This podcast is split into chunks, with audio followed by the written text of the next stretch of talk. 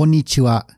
こちらは週刊 EV ニュース2018年12月14日エピソード6番です。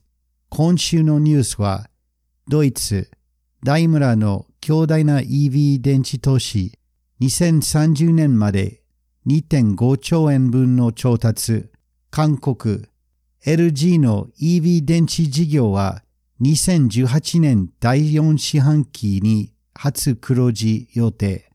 韓国、ヒュンデイ自動車グループの EV 販売台数は急増。ベルギー、来年2月以降、毎週テスラのモデル3の3000台以上が輸入される予定。米国、カリフォルニア州内の EV 販売台数が50万台を突発。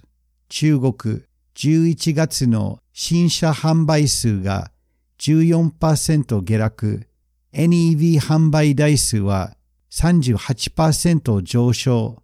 そして、社説、軽トラックの EV が必要。週刊 EV ニュースは日本初、日本唯一の電気自動車ニュース番組です。私は軽井沢に住んでいるケビン・マヤソンです。世界の電気自動車ニュースを紹介します。そして自分なりに解説したいと思います。週刊 EV ニュースは毎週金曜日にアップします。このポッドキャストは Apple Podcast、Spotify、Castbox などの人気ポッドキャストアプリで聴取可能です。または evnews.jp というウェブサイトでも聴取できます。それでは始めましょう。最初のニュースはドイツからです。ドイツ大手自動車メーカーダイムラー社が2030年まで約 2.5 兆円分の EV 電池セルの調達を11日に発表しました。今回の購入予定はバッテリーのセル部分に関する発表です。1台の電気自動車のバッテリーパックに複数のセルが必要です。さらに、バッテリーパックのために、同社は約1300億円を8カ所のバッテリーパック工場ネットワークを世界中構築する予定です。2022年までダイムラーが全ポートフォリオの車を電動化します。これは純粋な電気自動車からマイルドハイブリッドまで全種類の自動車を含みます。130種類の乗用車になる予定です。また、バン、トラック、バスの電気自動車も予定しています。詳細に関してリンクを番組メモに入れておきます。次のニュースはバッテリー関連です。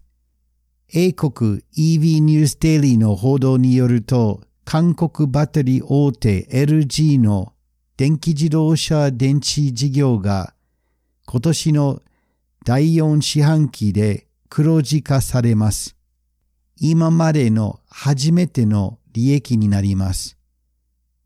韓国の市場アナリストによると、予測より早く電気自動車用電池の需要が増加しましたために、事業の黒字化が今回の四半期で実現できる見込みです。本来、LG の EV 車載電池事業は長期的なプロジェクトになる予定でした。将来は大きな利益は期待されたが、予想よりはるかに早めに黒字化されたということです。詳細に関して番組メモにリンクを入れておきます。次のニュースも韓国のニュースです。ヒュンデイ自動車グループのヒュンデイとキアの EV 販売台数が2018年1月から11月の間、昨年の同期間より2倍以上に急増されたことが発表されました。ヒュンダイグループの電気自動車は最近大きな話題を及んでいます。特にヒュンダイのコーナーエレクトリック、キアの2-row EV のコンパクト SUV タイプが良い評価を受けています。両方とも 64kWh のバッテリーも持っています。来年発売噂の新型 60kWh の日産リーフと同様な電池キャパシティです。今後、よく比較されると思われます。米国の EPA 基準によると、コーナの走行距離は415キロ、2ロは384キロです。ところで、現モデルの 40kWh のリーフの EPA1 回充電の走行距離は243キロです。米国の EPA 基準はリアルワールドの走行距離と一番近い基準と言われています。日本の元の JC08 よりはるかに現実的です。そして国内の WLTP新基準が JC08 と EPA の間ぐらいです。近年、ヒュンデイグループの車の品質がかなり上がっていまして、日本車を含め他国の自動車の品質と良い競争になっています。ところが、私的には、コーナーエレクトリックと2-row EV の弱点は、4駆モデルがないことです。日本の山、特にスキーに行くための雪山に前輪駆動が必要と思います。いずれにしても国内ではこのヒュンデイ自動車グループの乗用車は販売していません。興味深いですね。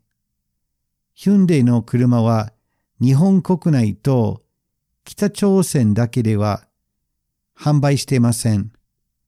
他のどこの国でも販売しています。今回のニュースは Twitter の友達フィル・キーさん。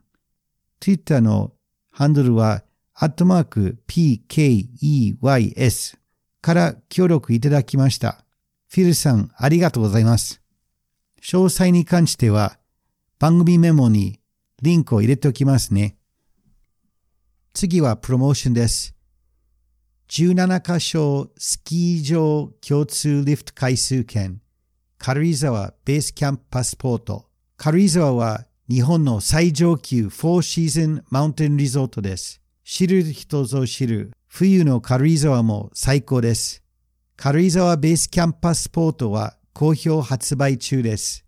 2万1000円の17カ所のスキー場の5日分の共通リフトの回数券。数十箇所の軽井沢町内の店で使えるローカルディスカウントパスポート ID カードも含まれています。回数券は軽井沢の冬アクティビティ、カーリング、アイススケート、ジャム作り体験などでも使用可能です。一人でも数人でも使えます。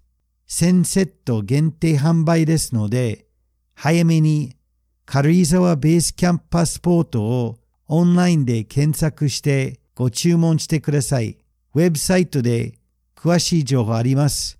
軽井沢ベースキャンプ .com。 次のニュースはヨーロッパです。ベルギーのローカル報道によると、2月以降、テスラのモデル3は毎週ゼブルーシュ港に3000台のペースで輸入されます。この数字は本当であれば、テスラ社のモデル3生産レートは思われた以上に向上されています。ベルギーの通信会社の報道により、現地の受け皿ファシリティに約3億円の投資がされています。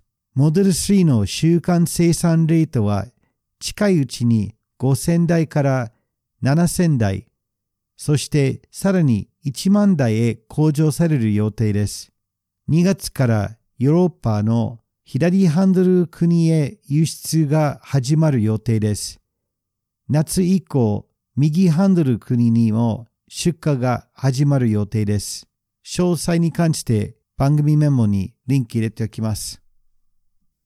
次は米国のニュースです。米国カリフォルニア州内で11月に累計の電気自動車販売台数は50万台以上になりました。前月比 30%、2017年の11月の実績と比べると 164% の急上昇です。さらに、純粋な電気自動車がトヨタのプリウスなどのハイブリッドやプリウスプライムなどのプラグインハイブリッドより売れてます。カリフォルニア州は州の政策により厳しい排気ガス基準があります。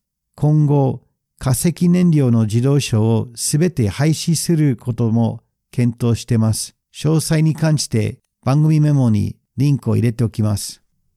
次のニュースは中国です。中国の自動車メーカー組織 CAAM の発表によると、中国内の新車販売の台数は11月に13.9% 下落しました。11月は5ヶ月目の連続下落でした。大きな要因は米中の貿易戦争と言われています。ただし、新エネルギー車、つまり NEV の販売台数は 38% 上昇しています。11月中の NEV 販売数は16万9000台でした。今年の1月から11月の期間の NEV 販売台数は約100万台で、昨年比の 68% の上昇です。詳細に関して番組メモにリンクを入れておきます。次は車説です。軽トラックの EV が必要。日本の田舎には一軒家が多いです。一軒に一台の存在の軽トラがよく見られる日本の田舎の風景です。実はこの風景は EV の普及、そして日本のエネルギー革命のためのいろいろなヒントが含まれています。まず、田舎の軽トラは距離をあんまり走らない。だいたい家の周り、畑や村にしか行かないことが多いんです。つまり、電気自動車用の強大なバッテリーは不要です。次、一軒家の屋根には太陽光発電システムは入れられます。自家発電で軽トラを充電できますし、夜、軽トラックのバッテリーで家の電気消費を賄うことは可能です。このようなシステムは災害にも強いです。2013年に三菱がミニキャブミーブトラックを発売しましたが、その車にいろいろな問題がありました。一つの大きな問題は四駆ではなかったです。田舎の軽トラには四駆が必要不可欠です。もう一つの問題は V2H、つまり家と車をつながる電気システムの機能はついてませんでした。さらにもう一つの問題はバッテリーの温度管理システムは弱くて、冬の走行距離は短い状態です。でも一番大きな問題は改善のなかったことでした。ミニキャブミーブトラックが出した後にアップグレードとか機能の更新などはなかったです。なぜか他のメーカーも電気軽トラを出してませんでした。競争はない状態で軽トラが育っていませんでした。実はミニキャブミーブトラックが発売された次の年、政府が軽自動車の税金を上げたり、日本の自動車メーカーがより大きい車を中心で行こうとの政策を打ち出しました。軽自動車には日本の自動車メーカーが力を入れすぎてるということだったので、もっと輸出向けの車に開発の資源をかけるべきと思われたそうです。しかし、電気の軽トラや電気の軽自動車の開発はその政策により消えたかもしれない。私は4駆の V2H 機能付